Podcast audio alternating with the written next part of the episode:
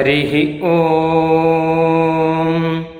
वषट्ते विष्णवास आकृणोमि तन्मे जुषस्व शिपिविष्ट हव्यम् वर्धन्तु त्वा सुष्ठुतयो गिरो मे यूयं पात स्वस्तिभिः सदा नः हरिः ॐ இல்வாழ்வான் அதாவது இல்லறத்தில் இருப்பவன் கிரகஸ்தன் வேதத்திலே விதிக்கப்பட்ட வேதத்திலே சொல்லப்பட்ட வேள்விகளை செய்வதற்கு தேவைப்பட்டதாக மூன்று அல்லது ஐந்து அக்னிகளை ஏற்படுத்திக் கொள்ள வேண்டும். இந்த அக்னிகளை ஏற்படுத்திக் கொள்வதற்கு அடிப்படையான ஒரு முதல் படியாக அமைவது அக்னி ஆதாரம். இந்த ஆதாரத்தை பற்றி தகவல்களை உங்களுக்கு நான் கொடுத்து கொண்டு வருகிறேன். அந்த ஆதானம் செய்வதற்கு முன் தன்னை தூயவனாக்கி கொண்டு செய்ய வேண்டும். இதை ஆபஸ்தப பகவான் அக்னியாதேயம் வியாக்கியாசியாமா என்று சூத்திரமிட்டார். அக்னியாதானத்தை பற்றி சொல்லப் போகிறோம்னு. மற்றைய சூத்திரக்காரர்கள் இன்னும் மற்ற இலக்கியங்களிலே பரிச்சயம் உள்ள கமெண்டேட்டர்ஸ் வியாக்கியாதக்கள் உரை எழுபவர்கள் தலை அவர்களை தலை சிறந்தவராக பிரசித்தியாக பிரசித்தராக இருக்கக்கூடிய தூர்த்த சுவாமி என்பவர் சம்சுத்தியாத்மானம் தபோஹோம ஜபைகி சபாரியோ மைத்ரீங் கிருத்வா சர்வபூதைகி என்று விளக்கினார். தன்னை தூய்மைப்படுத்திக் கொள்ள வேண்டும். தபஸ்னால ஹோமத்தினால ஜபத்தினால என்று சொன்னார். ஆண்டாளின் தாயார் வேதமனைத்துக்கும் வித்தாகவும் கோதை தமிழ் என்று போற்றப்படும் திருப்பாவையை கொடுத்த கல்பசூத்திர வியாக்கியாதாவான பெரியாழ்வார் ராமாண்டார் என்று அவருக்கு மற்றொரு பெயர்.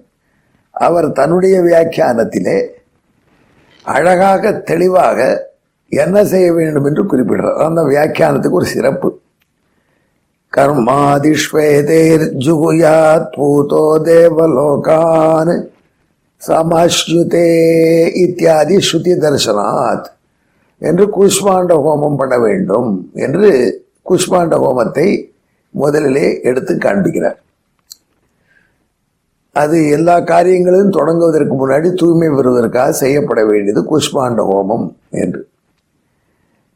அங்கே தேவலோகான் சமஸ்ருதே என்பதற்கு மேலெழுந்த வாரியாக நீங்கள் என்ன பலனை புரிந்து கொள்வீர்கள்? தேவலோகத்தை அடைவார்கள் என்று.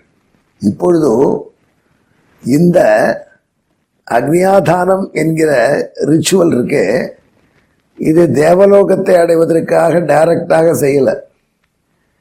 இதன் மூலம் மூன்று அக்னிகளோ அல்லது ஐந்து வகை அக்னிகளோ இவனுக்கு ஏற்பட வேண்டும்.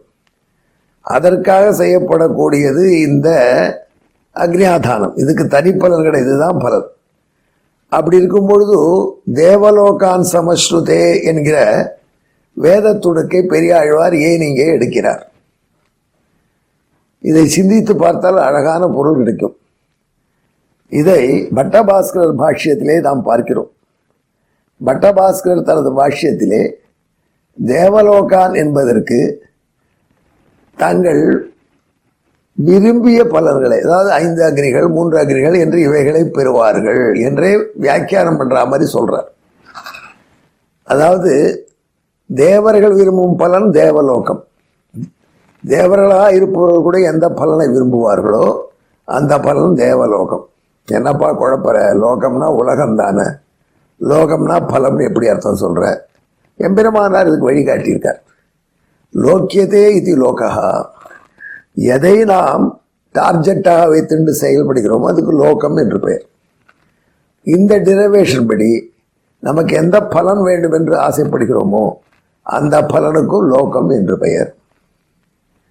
இதை பாஷ்யக்காரரை விளக்கியிருக்கார். லோக சப்தத்துக்கு வியாக்கியானம் செய்தா கர்மச்சித்தோ லோகாக என்ற இடத்திலே அழகாக விளக்கு காண்பிக்கிறார் என்ற வாக்கியத்தை விளக்கும் பொழுது உபனிடது வாக்கியத்தை துடுக்க விளக்கும் பொழுது எம்பெருமானார்.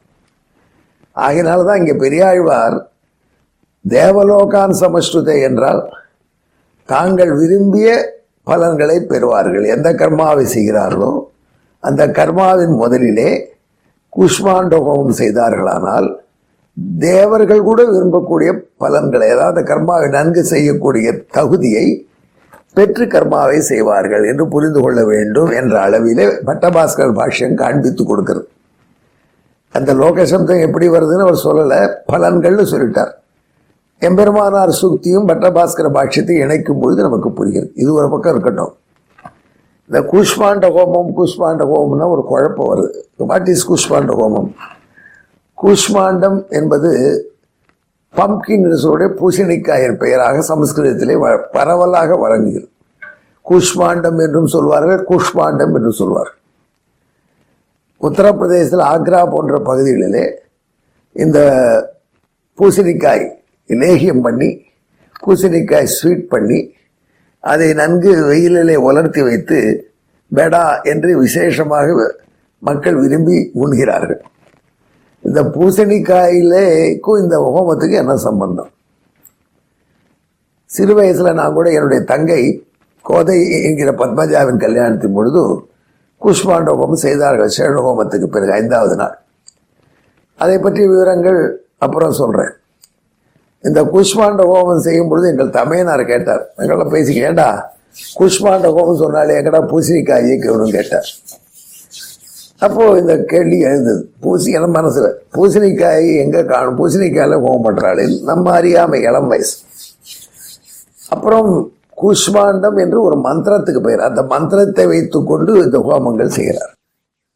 ஆகினால குஷ்மாண்ட மந்திரங்கள் இவைகள் தைத்தரிய சாக்கையிலே ஆரண்யகம் என்கிற பகுதியில் இரண்டாம் பிரஷ்னத்திலே விரிவாக சொல்லப்பட்டிருக்கின்றது. அங்க கூஷ்மாண்டம் வரலாறு சொல்கிறது ஹோம வரலாறு. ஒரு காலத்தில் ரிஷிகள் வாத்தரசனர்கள் என்று ரிஷிகள். இப்போ கருணாகரா வேத மந்திரத்துக்கு அர்த்தம் சொல்றதுக்கு இன்னொரு சுவாமி இருக்கார். வேத கதைகள் சொல்றதுக்கு இன்னொரு சுவாமி இருக்கார். நீ ஓவர்லாப் பண்ணுற ஒன்று உனக்கு அனுஷ்டானம் தானே சொல்லணும். ஏன் இதற்கு வேத கதைக்கு போற இப்போ அப்படின்னா இந்த இடத்துல விட முடியாது தவிர்க்க முடியாதனால அவர்கள் தங்கள் இதை பற்றி சொல்ல வேண்டி வரும்பொழுது மேலே வீரமாக சொல்வார். அதாவது வாத்தரசனர்கள் என்று ரிஷிகள்.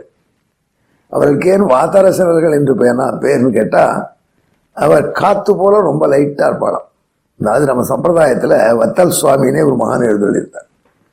அவருடைய உடம்ப புடம்போட்டி இந்த சுவாமி அஷ்டாட்ச ஜபம் அஷ்டாட்ச ஜபம் ஏதோ எக்ஸிஸ்டன்ஸ்க்கு சர்வைவலுக்காக பிக்ஷை என்று எழுந்தெழுந்தார் அந்த மகா. அப்படி அஷ்டாட்சரத்தில் சித்தி பெற்றவர். அவர் ரொம்ப லைட்டாக இருப்பார். உடம்பை பார்த்தா அவர் சித்திரங்கள் பார்க்கிறோம். அதாவது உடம்பை ரொம்ப லேசாக வைத்துக்கொள்ளும் அப்படி தான் நாமளும் இருக்கணும். நான் கடைச்சதேறி எல்லாத்தையும் சாப்பிட்டு உடம்பு குண்டாக வச்சுட்டா காரியம் பண்ண முடியறதில்லை. அப்படி லைட்டாக காற்று போல லேசாக காத்தை போல லேசாக இருந்தவர்கள் வாத்தரசனர்கள் என்று ஒரு விளக்கம் கொடுக்கப்படுறது இன்னும் சில பேர் சொல்றா ஒன்றுமே சாப்பிடல காத்தை மட்டும் சாப்பிட்டு வாழ்ந்தா அது இன்னும் உயர்ந்த வர்க்கம் அப்படிப்பட்ட மகா தபஸ்விகளான ரிஷிகள்.